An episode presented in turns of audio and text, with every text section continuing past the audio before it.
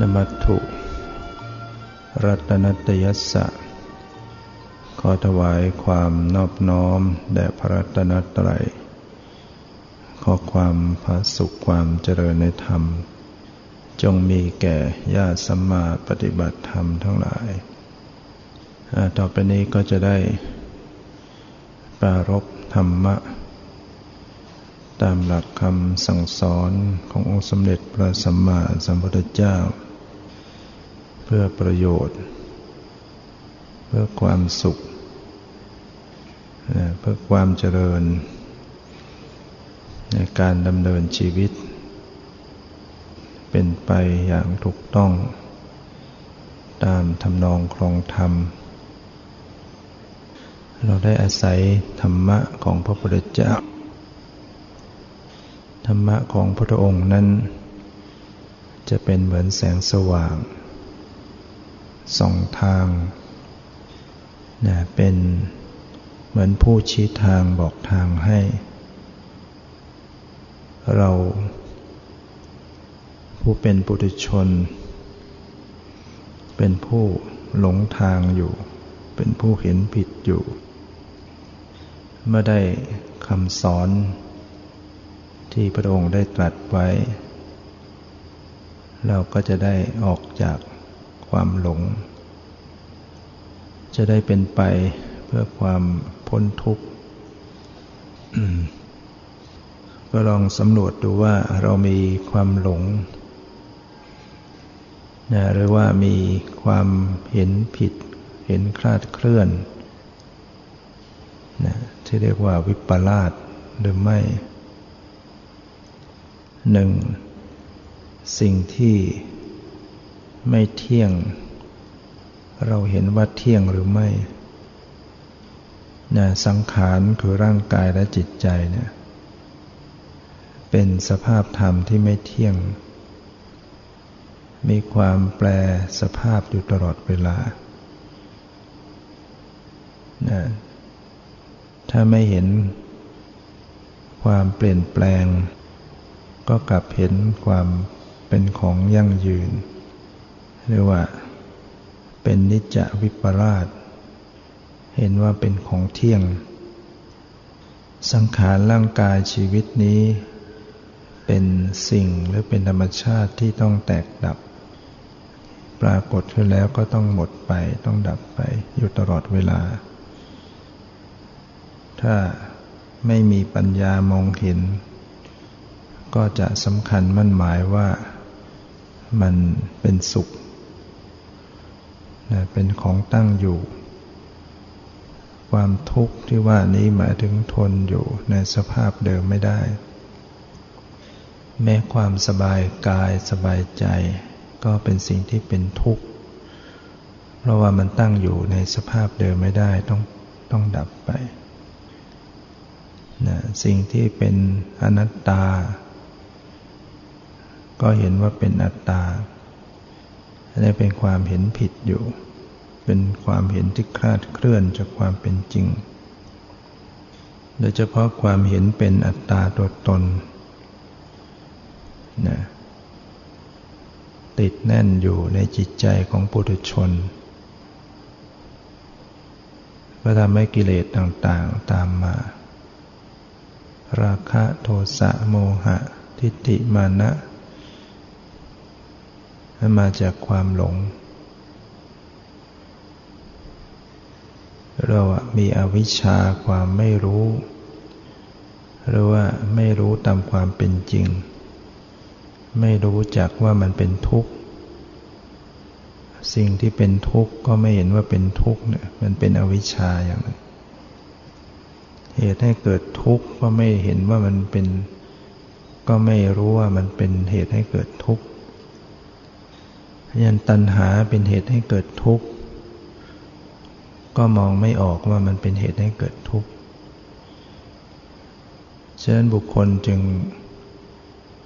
ดิ้นรนแสวงหา รูปรสกลิ่นเสียงสัมผัส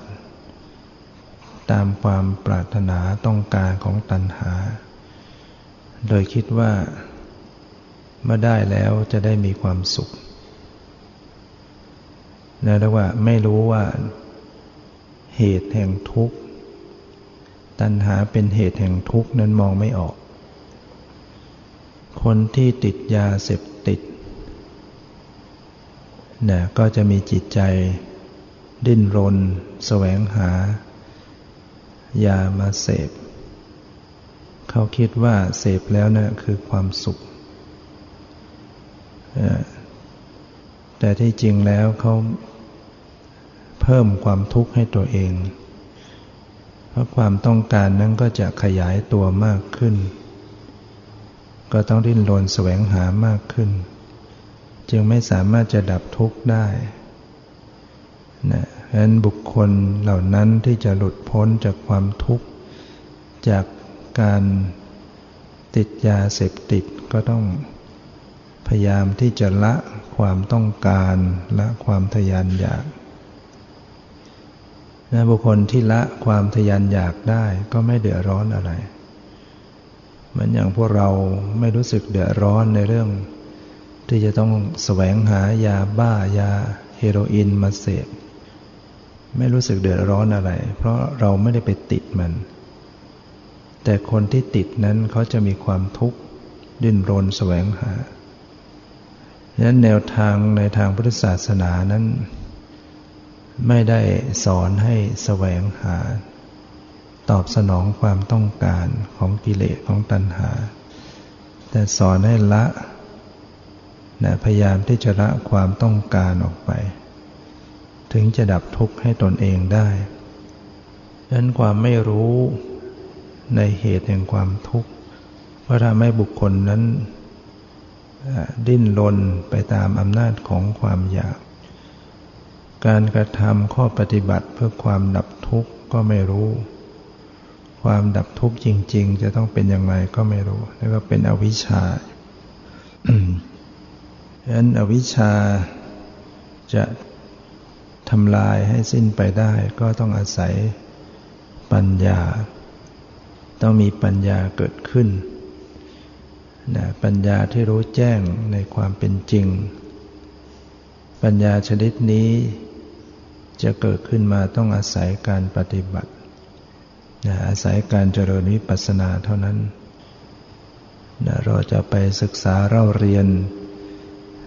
ตำรับตำราวิชาการต่างๆ สักเท่าไหร่ มันก็ไม่สามารถที่จะทำให้เกิดวิปัสสนาปัญญาได้ได้ ไม่สามารถจะทำให้เกิดความรู้แจ้งทำความเป็นจริงได้นะต้องลงมือปฏิบัติ แม้การเจริญภาวนาในส่วนของสมถะทำสมาธิทำความสงบทำจิตให้ได้ฌานได้อภิญญา ก็ยังไม่สามารถที่จะทำลายอาวิชชาได้นะเพียงลำพังสมาธิเนี่ยทำลาย ความหลงไม่ได้ ต้องอาศัยปัญญา จึงต้องดำเนินตนเองเข้าสู่การปฏิบัติ วิปัสสนากรรมฐาน การเจริญวิปัสสนากรรมฐานก็ต้องมีความรู้ความเข้าใจในวิธีการหลักการของการปฏิบัติมิฉะนั้นปฏิบัติไปแล้วมันก็ไม่ไม่เป็นวิปัสสนา ส่วนมากมันก็ไปทางสมถะหมดนะการเจริญวิปัสสนานั้นต้องอาศัย การมีสติระลึกรู้ตรงต่อ รูปนามหรือปรมัตที่กำลังปรากฏอยู่ นี่ถ้าเราไม่เข้าใจเรื่องปรมัตธรรม ไม่เข้าใจรูปนาม ไม่เข้าใจสภาวธรรม การปฏิบัติมันก็จะไป พ่งอยู่กับอารมณ์ที่เป็นสมุติบัญญัติ อย่างบางคน พอไม่ให้บริกรรมทำไม่ได้ บอกไม่รู้จะทำยังไง เคยใช้คำบริกรรม พอไม่บริกรรมแล้วปฏิบัติไม่ได้ถ้าไม่เข้าใจคิดว่า การบริกรรมนั่นคือการปฏิบัติ คือการ จริญสติ เท่านั้น ที่จริงแล้วตัวสตินะไม่ใช่ตัวคำบริกรรมคำบริกรรมเป็นเพียงอุปกรณ์อีกทีหนึ่งกำกับฉะนั้นบุคคลที่สามารถเจริญสติโดย ไม่ต้องพึ่งพาภาษาคำพูดนะก็สามารถที่จะเจริญสติไปได้นะ สิ่งที่เป็นภาษาเนี่ยเรียกว่าเป็นสัทธบัญญัติ หรือเป็นนามบัญญัติ ชื่อภาษาความภาษาต่างๆที่เรียกขานกันเนี่ยเรียกว่าเป็นสมมติอันหนึ่ง โดยปกติในจิตใจของบุคคลนั้นก็มักจะมีภาษาอยู่ในใจอยู่แล้ว ตามที่มันมีสัญญาคอยปรุงใจ คอยแต่งใจ ให้มีภาษาอยู่ในใจ เรียกว่ามีคำพูดอยู่ในใจตลอด แล้วก็มโนภาพความหมายเนี่ยก็เป็นสมมติบัญญัติ ถ้าเราปฏิบัติไปแล้วมันเป็น เป็นเรื่องเป็นราวเป็นความหมาย แล้วก็เป็นสมมติขึ้น รูปทรงสันฐานแม้แต่รูปร่าง ร่างกายแขนขาของตัวเอง มันก็เป็นสมมุติ จิตมันจำมันปรุงขึ้นมา สมมติบัญญัติเหล่านี้ก็เกิดขึ้น ถ้าว่าสติที่ระลึกได้สัมผัสตรงต่อ สภาวะรูปนามปรมัตที่เป็นปัจจุบันต่อเนื่อง มโนภาพของสังขารร่างกายเนี่ยมันจะต้องหลุดไป จะต้องไม่มีปรากฏนะจะต้องอยู่กับสภาวะ ความรู้สึกนะบางคนพอจิตมันจะไม่นึกถึงรูปร่างนะอันตรธานหายไปก็เกิดความกลัวความตกใจ กลัวตายเอ้ร่างกายหายไปกลัวตาย ก็พยายามที่จะไปค้นหา แล้วก็ถอยหลังกลับมาอยู่ ใช่เราเข้าใจว่าสิ่งที่เป็นสมมุติเนี่ยมันมีทั้งส่วนที่เป็นรูปร่างสันฐานที่เป็นมโนภาพ ส่วนที่เป็นความหมายเป็นสมมุติในส่วนที่เป็นปรมัตธรรมนั้นนะก็จะเป็นสิ่งที่มีอยู่เป็นอยู่จริง ๆ เรียกว่าเป็นสภาวะนะสภาวะที่กาย สภาวะที่ใจ นะมีอยู่เป็นอยู่จริงๆและเวลาที่เจริญสติระลึกรู้เนี่ยให้สัมผัสตรงๆระลึกสัมผัสตรงๆกับสิ่งที่ปรากฏ มันก็จะเจอสภาวธรรม เช่นระลึกใส่ใจที่กาย ก็ไม่ต้องคิดนึกอะไร เพราะถ้าคิดนึกแล้วมันจะเลยไปหมด ใส่ใจที่ความรู้สึกที่กาย ก็จะเจอความไหว ความเย็น ความร้อนอ่อนแข็งหย่อนตึง ความสบายไม่สบายนี่เป็นสภาวธรรมนะความคิด ความรู้สึก นึกคิดปรุงแต่งพอใจไม่พอใจนี่เป็นสภาวธรรม ตลอดทั้งสีเสียงกลิ่นรสเห็นได้ยินรู้กลิ่นรู้รสรู้สัมผัสเป็นสภาวธรรม แต่ไม่ใช่เป็นรูปร่าง นะความเย็นร้อนอ่อนแข็งหย่อนตึงไม่ใช่เป็นรูปทรงสันฐาน เสียงเนี่ยไม่เป็นรูปร่าง สีสันก็ไม่เป็นรูปร่าง ถ้าเราสัมผัสทางตาแล้วมันเป็นรูปร่างสันฐาน นั่นเรียกว่า มันเป็นธรรมารมณ์เป็นอารมณ์ของจิตใจทางมโนทวารที่เข้าไปนึกไปปรุงไปสร้าง มันจึงมีเป็นรูปร่างสันฐานของสิ่งเหล่านั้น เลยไปสู่ความเป็นสัตว์เป็นบุคคล ความรักความชังมันก็ตามมา และในทางการปฏิบัติเนี่ยให้ระลึกเพียงแค่สิ่งที่ที่ปรากฏนะไม่ต้องคิดเลยออกไป รู้แค่การเห็น รู้แค่การได้ยิน รู้แค่ความรู้สึก สัมผัสทางกายเย็นร้อนอ่อนแข็งหย่อนตึง รู้แค่รู้สึกทางจิตใจ จะได้ความเป็นจริงของการปฏิบัติู้ที่ฝึกอยู่ใหม่ ๆ จิตก็จะเลยไปเลยไปเลยไปแต่เวลามันเลยไปเป็นสัตว์เป็นเลยไปเป็นรูปร่างเป็นความหมาย สติก็ระลึกกลับเข้าสู่สภาวะปรมัตได้อีก เวลาที่ไปสู่ความหมายเนี่ยความหมายนั้นเป็นสมมุติ แต่ว่าตัวจิตใจนะเป็นเป็นปรมัตเป็นสภาวธรรม สติก็ลึกรู้มาที่จิตใจในชีวิตสังขารร่างกายจิตใจเนี่ยที่เราประกอบเรียกกันมาว่าเป็นตัวเราของเราเป็นสัตว์เป็นบุคคล ในสภาพความเป็นจริงนั้น เป็นสักแต่ว่าธาตุธรรมชาติเขาเรียกว่าเป็นขันห้าบ้าง เป็นรูปเป็นนามบ้าง เป็นธาตุบ้าง สิ่งเหล่านี้เป็นสิ่งที่มีอยู่จริง แต่ว่าไม่ไม่เป็นตัวตน ฉะนั้นในคำสอนของพระพุทธเจ้าบางครั้งพระองค์ก็จะใช้คำสอนสั้น ๆว่า ให้สักแต่ว่านะเห็นสักแต่ว่าเห็นได้ยินสักแต่ว่าได้ยิน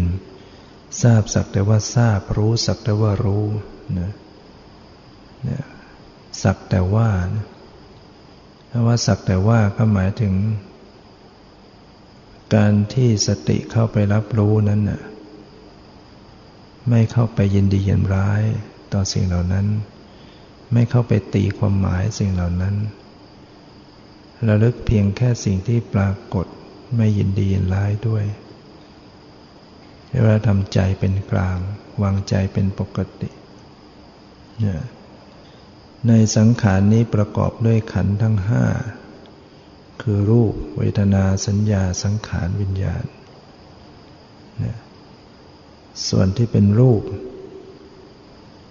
ก็คือส่วนที่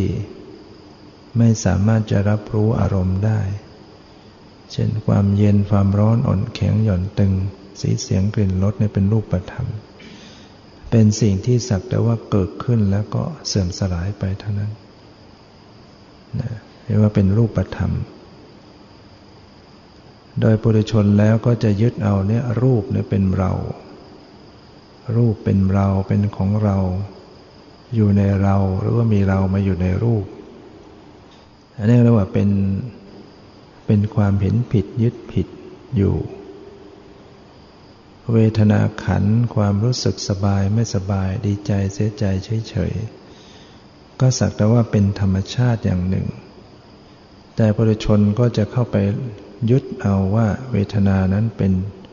เป็นเราเป็นของเราอยู่ในเรา หรือมีเรามาอยู่ในเวทนานั้นเรียกว่าเป็นสกกายทิฏฐิ เป็นความเห็นผิด เป็นความยึดมั่นถือมั่นในทางที่ผิด สัญญาขันความจำได้หมายรู้นะ ก็เป็นเพียงสักแต่ว่าธรรมชาติอย่างหนึ่ง ที่จำได้หมายรู้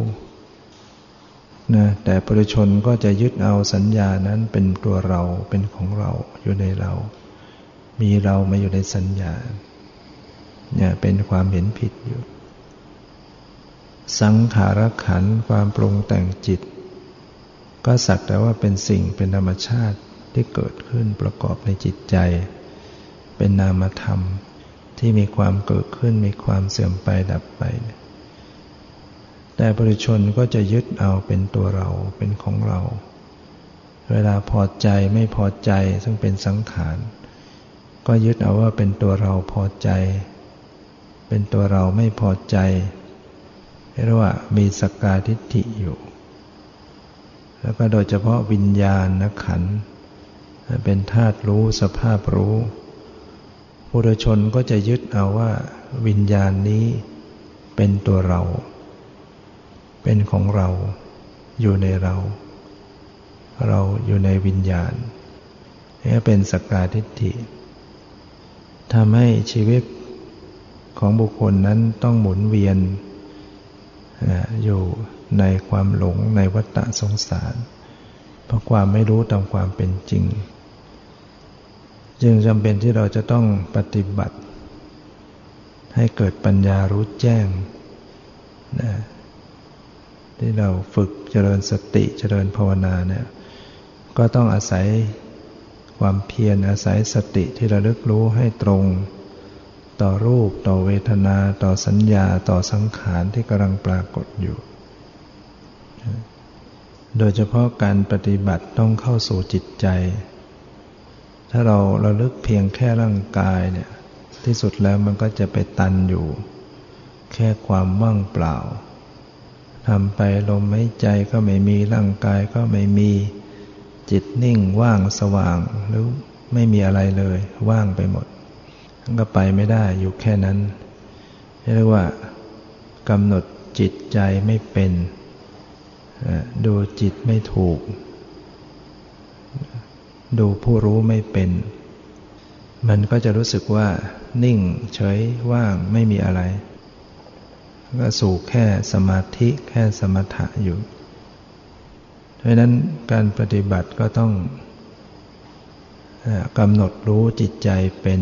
ดูใจผู้รู้ดูใจที่รู้สึกเป็นนะในขณะที่มันนิ่งว่าง สิ่งที่เป็น จิตใจเนี่ยก็คือสภาพที่กำลังรู้ความว่างเป็นสภาวะอยู่ สภาพที่รู้สึกต่อความว่างเป็นสภาวะอยู่แล้วก็พึง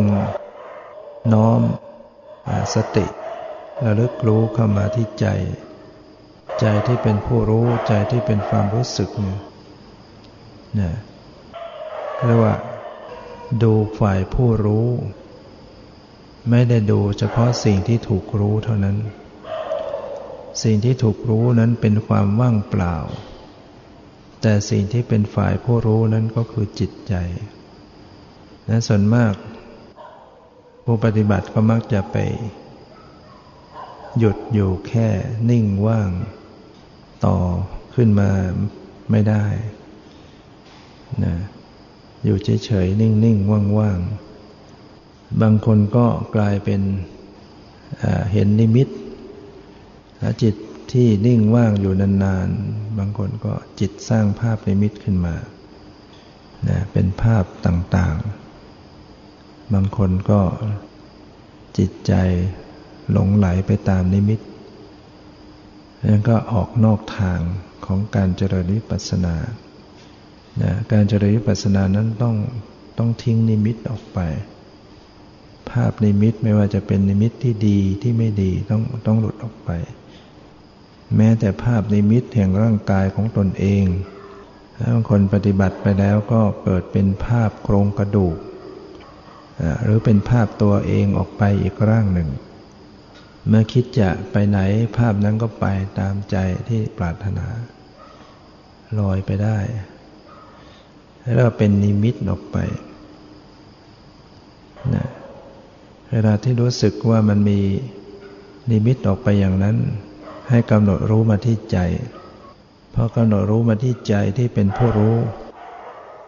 มันก็จะคืนกลับเข้ามาสู่ ทิ้งสมมติทิ้งนิมิตออกไปทั้งหมดนะไม่ไม่หลงไปตามภาพนิมิต บางคนปฏิบัติไป ก็เกิดยึดถือยึดมั่น นะโดยเฉพาะการยึดถือในเรื่อง วิญญาณลี้ลับอะไรต่าง ๆ ถ้าเกิดนั่งไปตัวสั่นตัวโยกสำคัญมั่นหมายว่ามีสิ่งนั้นมาเข้าทรงประทับทรงอะไรอย่างเงี้ยทั้งหลายเป็นการสะกดตัวเอง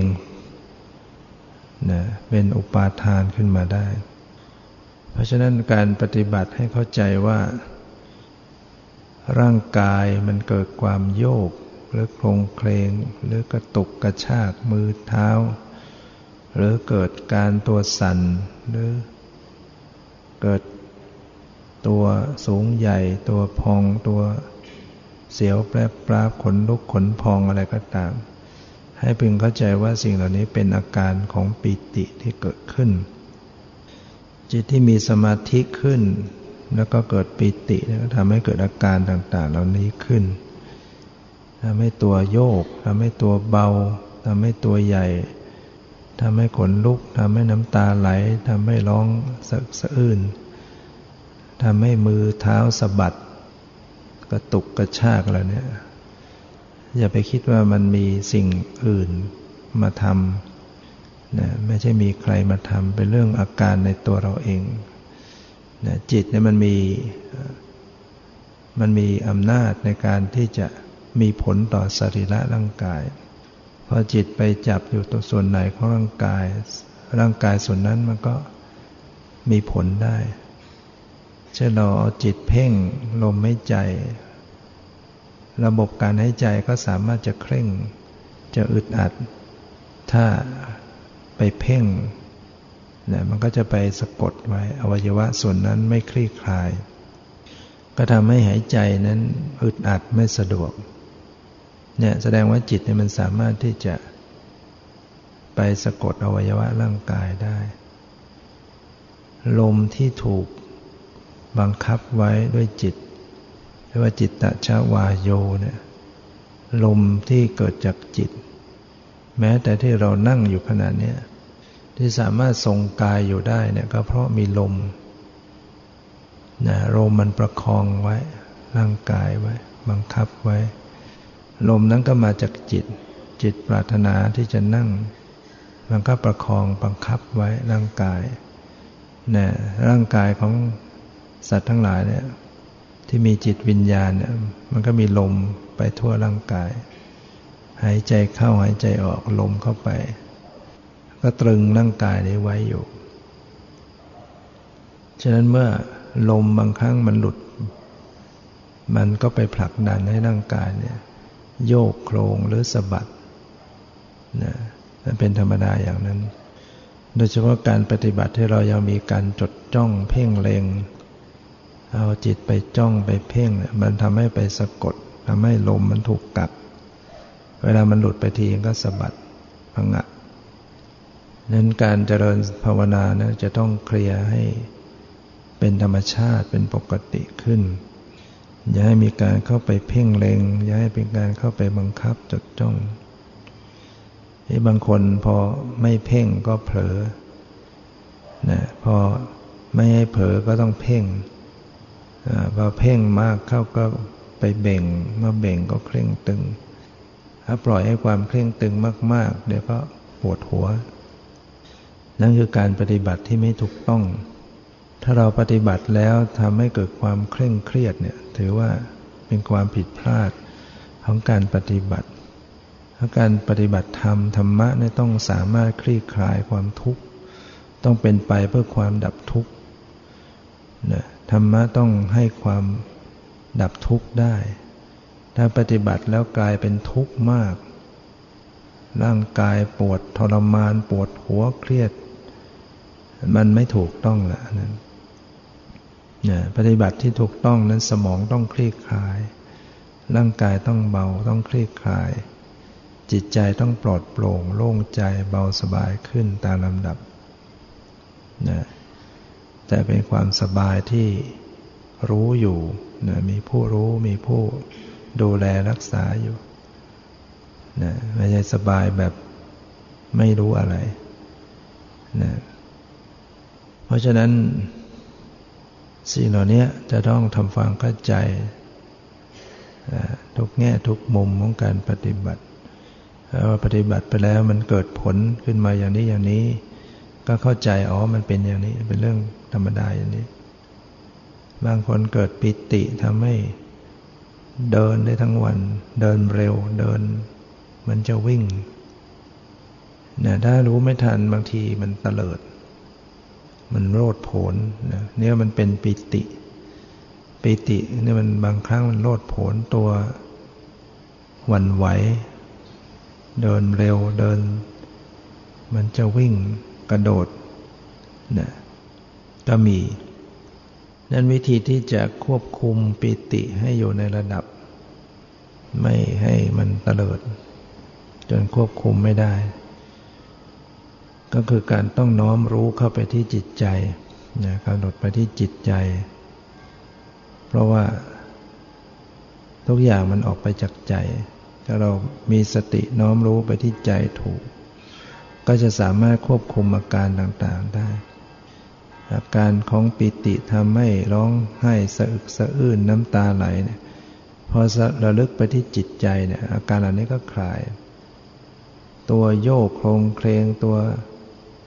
สั่นก็ตามตัวโยกหมุนเนี่ยพอรู้ไปที่จิตใจเป็น อาการเหล่านี้ก็จะคลายควบคุมได้ เดินเร็วเดินเหมือนจะวิ่งกำหนดที่จิตใจเป็นมันก็จะคืนสภาพ เพราะนั้นการปฏิบัติจึงต้องดูใจให้เป็นรู้จิตให้ถูกนะกระบวนการของจิตใจนี่ยถ้าเราพิจารแยกง่าย ๆ ก็หนึ่งความนึกคิด ต้องหัดการระลึกรู้ความนึกคิดให้เป็น ตามดูรู้ความคิดสองความรู้สึกหรืออาการที่ปรุงแต่งในจิตใจสามก็คือสภาพผู้รู้ผู้ดู หรือจิตที่มันมีสติสมัชัญญะที่กำลังทำหน้าที่เรียกว่าเป็นผู้รู้เนี่ยก็จะต้องระลึกให้ออกให้เป็นนะการกำหนดรู้ความคิดเนี่ยกับเรื่องราวของความคิดเนี่ยมันคนละอย่าง ความคิดนะเป็นสภาวะ อารมณ์ของความคิดคือเรื่องราวที่จิตล้วงไป มาคิดนึกถึงเป็นเป็นบัญญัติ จะเรื่องคนเรื่องสัตว์เรื่องการงานสถานที่มโนภาพความหมาย ชื่อภาษาที่จิตมันคิดไปถึง รวมเรียกว่าเรื่องราว เป็นสมมติบัญญัติ การเจริญนิพพานาให้รู้ปรมัตธรรม เพราะฉะนั้นระลึกมาที่จิตที่มันกำลังนึกคิด ถามว่ากำหนดรู้ความนึกคิดเนี่ยระลึกให้มันหยุดคิดใช่ไหม หรือว่าระลึกเฉยๆ จะคิดก็ช่าง ไม่คิดก็ช่างนะคำตอบที่ถูกก็คือระลึกรู้เฉยๆเนี่ยอย่าไปบังคับความคิดกำหนดความคิดแล้วบังคับจะให้มันหยุดคิดเนี่ย มันจะเป็นความที่อึดอัด ขัดเคืองใจ ไม่ใช่เป็นการระลึกศึกษาตามไม่ใช่เป็นการระลึกรู้สักแต่ว่าไม่ใช่ระลึกอย่างปล่อยวาง แต่เป็นการไประลึกเพื่อจะจงใจให้เป็นอย่างนั้นเป็นอย่างนี้ แล้วมันจะไม่สบายใจนะอันนี้เมื่อถามว่าเมื่อระลึกรู้ความคิด แล้วไม่บังคับให้มันหยุดคิดเนี่ย ปล่อยให้มันคิดเรื่อยไปหรือไงนะความคิดเขาจะคิด จะนึกจะต่อความคิด อันนั้นก็เป็นส่วนของความคิด แต่กระบวนการของการระลึกรู้เนี่ยไม่ได้ก็ระลึกรู้ไป ไม่ได้บังคับความคิดให้หยุด แต่ว่าตามรู้อยู่ ตามรู้ความคิดอยู่นะรู้ที่ความคิด นะไม่ใช่รู้ที่เรื่องราว เมื่อสติระลึกรู้เท่าทันตรงต่อความคิดเนี่ยมันมันมันควบคุมกันเองนะความคิดมันจะหยุดของมันเอง มันจะตัดเรื่องออกไปเองถ้าสติรู้ได้ต่อความนึกคิดเนี่ยเรื่องมันจะขาดของมันเองนะบางคนเวลากำหนด พอรู้ว่าจิตใจคิดออกไปข้างนอกก็ดึงกลับเข้ามา ดึงกลับมาที่ลมหายใจบ้างดึงกลับมาที่กายบ้าง อย่างนี้มันก็เป็นวิธีการปฏิบัติที่ยังมีการบังคับจดจ้อง มีการบังคับจัดแจงอาจจะใช้ได้ระยะที่ฝึกใหม่ ๆ แต่เราควรที่จะฝึกพัฒนาให้เป็นความถูกต้องยิ่งขึ้น คือไม่จำเป็นต้องดึง ไม่จำเป็นต้องดึงความคิด ไม่ต้องไปไม่ต้องดึงจิตใจกลับเข้ามา โดยปกติที่เวลาจิตคิดไปนึกไปในเรื่องต่างๆเนี่ยพอมีสติรู้ความคิด รู้ความคิด รู้จิต มันจะกลับเข้ามาสู่ภายในอยู่แล้ว เพราะว่าความคิดเนี่ยมันเกิดอยู่ที่ที่ข้างในเกิดที่หัตถยวัตถุ มันไม่ได้อยู่ข้างนอก ความคิดเนี่ยเป็นธรรมชาติที่เกิดอยู่ข้างใน เมื่อระลึกตรงต่อความคิดมันมันก็กลับเข้ามาสู่ข้างในอยู่แล้ว ไม่จำเป็นต้องดึงดึงเข้ามานี่ยมันก็จะเป็นปกติขึ้น ดึงไปดึงมาเนี่ยมันเป็นการจัดแจงบังคับ สิ่งที่เป็นอาการที่เป็นความปรุงแต่งในกระแสจิตใจ ก็ต้องระลึกตามรู้สิ่งเหล่านี้ที่กำลังผุดขึ้นผุดขึ้นมา แต่ก็ไม่แต่แบบบังคับ เช่นความฟุ้งเวลาใจมันเกิดความฟุ้งซ่าน หน้าที่ก็คือระลึกรู้ความฟุ้งซ่านด้วยความปล่อยวางวางเฉยหนึ่งระลึกรู้ให้ตรงลักษณะความฟุ้งสองปล่อยวางวางเฉยให้เป็นนั้นถ้าไม่ได้สองอย่าง ได้เพียงว่าระลึกรู้ความฟุ้งแต่ไปบังคับ ความถูกต้องมันก็ไม่สมบูรณ์ในเวลามีความฟุ้งแล้วก็ มีความอยากจะให้มันหายฟุ้ง ก็ไปโกรธความฟุ้ง ไปเกลียดชังต่อความฟุ้ง ไปทยานอยากต่อความสงบ อยากจะสงบ อยากจะสงบ มันเป็นกิเลสเข้าไปอีก มันเป็นอภิชาเป็นพรมนัตอวิชาและโทมนัตคืออภิชาก็เพ่งเล็งโทมนัตก็ยินร้าย เกิดความยินดียินร้าย อยากสงบนี่เป็นตัณหา ไม่พอใจ ต่อความฟุ้งเนี่ยเป็นโทสะเนี่ยนี่ยความอยากจะให้ได้อย่างนั้นอย่างนี้เนี่ยเป็นตัณหา ส่วนความไม่พอใจ ไม่พอใจต่อความฟุ้ง ไม่พอใจต่อความฟุ้งเกลียดความฟุ้งเนี่ยมันเป็นมันเป็นโทสะมันเป็นเชื้อ เพราะฉะนั้นเมื่อเราปฏิบัติอย่างนี้เพ ราะฉะนั้นการระลึกรู้เนี่ยให้ให้สักแต่ว่าให้ปล่อยวางให้วางเฉย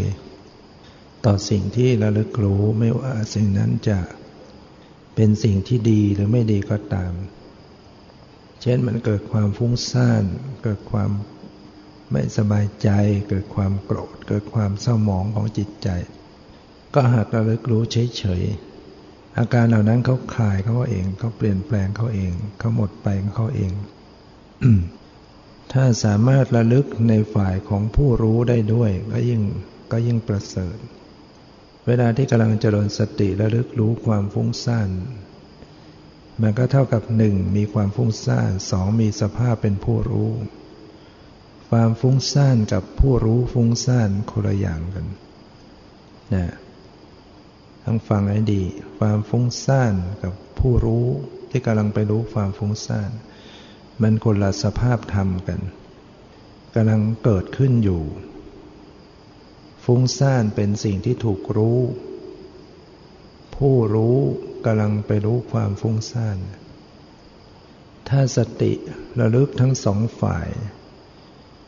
เนี่ยมันจะรู้ทั้งความฟุ้งซ่านด้วย รู้ทั้งผู้รู้ด้วย ที่กำลังรู้เนี่ยพร้อมกันนั้นมันก็ฝึกหัดกังการปล่อยวางอยู่ในที ปล่อยวางอยู่ในตัว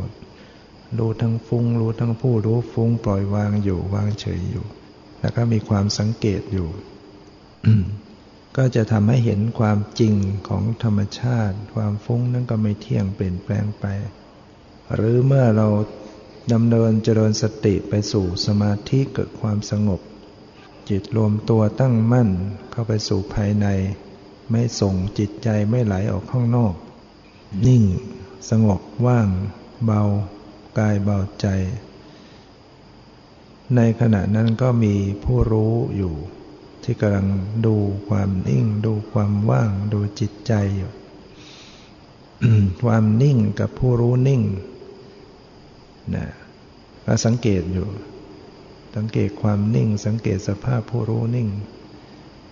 หรือมันเฉย ก็สังเกตความเฉย สังเกตผู้รู้เฉย ถ้าเราสังถ้าหากระลึกเพียงแค่ความเฉย ความนิ่งอย่างเดียว มันมักจะเลยไปสู่ปัญญัติ ไปสู่ความว่าง ความไม่มีอะไรก็ทำให้ไม่เห็นความเปลี่ยนแปลง แต่ถ้าหากว่าระลึกถึงกระบวนการของฝ่ายผู้รู้ในเวลาจิตมันนิ่งมันเฉยกำหนดความนิ่ง ดูผู้รู้กำหนดความเฉยดูสภาพเป็นผู้รู้ แล้วก็จะเห็นความเปลี่ยนแปลง เห็นสภาพของจิตของผู้รู้เนี่ยมีความเปลี่ยนแปลง มีความเกิดและมีความหมดไปอย่างรวดเร็วขึ้นทำให้สตินั้นได้พัฒนา ที่จะดำเนินไปสู่การเห็นไตรลักษณ์ เห็นอนิจจังทุกขังอนัตตาได้ ถ้าไปอยู่กับความนิ่งนิ่งไม่เห็นความเปลี่ยนแปลงไตรลักษณ์มันปรากฏไม่ได้ อันิจจังทุกขังอนัตตาปรากฏไม่ได้ ก็เท่ากับไม่มีปัญญา วิปัสสนาญาณต้องเห็นความเปลี่ยนแปลง ต้องเห็นความไม่เที่ยง เห็นความสิ้นไปดับไปอยู่ ฉะนั้นในการปฏิบัติเราจะเห็นว่าพระพุทธเจ้าได้ตรัสในตอนท้ายของสติปัฏฐานเนี่ยว่าให้พิจารณาเห็นความเกิดขึ้น เห็นความเสื่อมไปเห็นความหมดไป ทุกข้อนะเวลากำหนดกายก็ดีเวทนาจิตธรรม ที่สุดแล้วก็จะต้องให้เห็นความเกิดขึ้นเห็นความเสื่อมไปเห็นความดับไป และที่สุดของที่สุดนั้นก็คือต้องละความยินยึดถือยึดมั่น ต่อสิ่งเหล่านั้นนะมันก็เป็นไปของมันเอง ถ้าเห็นความไม่เที่ยงจริง ๆ เห็นความบังคับไม่ได้จริง ๆ ความคลายจากความยึดถือก็จะเกิดขึ้น ความถอนจากความยึดถือก็เกิดขึ้น เราไม่รู้จะยึดถืออะไรได้ ในเมื่อมันมันเกิดแล้วก็ดับไป บังคับไม่ได้ หาสาระแห่งความเป็นของตั้งอยู่คงอยู่เที่ยงแท้ถาวรไม่ได้นี่ก็เป็นไปตามคันลองของการปฏิบัติฉะนั้นหลักของการปฏิบัติเนี่ยจะต้องหนึ่งระลึกรู้ให้ตรง ตรงต่อรูปต่อนามหรือต่อสภาวะที่กำลังปรากฏเรียกว่าเป็นปัจจุบันด้วยเรียกว่าปรากฏ อย่าไปเอาอดีต อย่าไปเอาอนาคต อดีตละไปอนาคตไม่ต้องนึก พยายามระลึกอยู่กับสิ่งที่เป็นปัจจุบัน และสิ่งที่เป็นปัจจุบันนั้นก็เป็นปัจจุบันชั่วขณะหนึ่งหนึ่งขณะหนึ่งหนึ่งสั้นๆรู้ปัจจุบันชั่วขณะหนึ่งหนึ่ง รู้โดยตรงแล้วก็รู้เป็นนะรู้เป็นก็คือรู้จักวางท่าทีของการเจริญสติที่ถูกต้อง ความเป็นกลาง ความเหมาะสม ความพอดี ไม่เพ่งแต่ก็ไม่เผลอไม่จดไม่จ้องนะไม่เพ่งเล็ง ไม่บังคับ เราจะดำเนินเจริญสติไปเนี่ย เหมือนดำเนินไปสู่ของการไร้จากการบังคับ แม้แต่บังคับจิตให้อยู่ มันก็เป็นการบังคับอย่างนี้ต้องไม่บังคับอะไรทั้งหมดนี่ดังนั้นเมื่อไม่มีการบังคับจิตใจจะรับรู้ส่วนไหน ของกายจะรับรู้อารมณ์ส่วนไหนก็ปล่อย แต่ว่าตามรู้ตามดูอยู่ ปล่อยวางอยู่ จิตมันรวมตัวมันมันตั้งมั่นของมันเอง ไม่ใช่เราไปบังคับให้มันตั้งมั่นนะอาศัยการระลึกให้เป็นปัจจุบันและปล่อยวางอยู่ ก็ทำให้จิตใจตั้งมั่นรวมตัวเป็นสมาธิของมันเองนะเพราะนั้น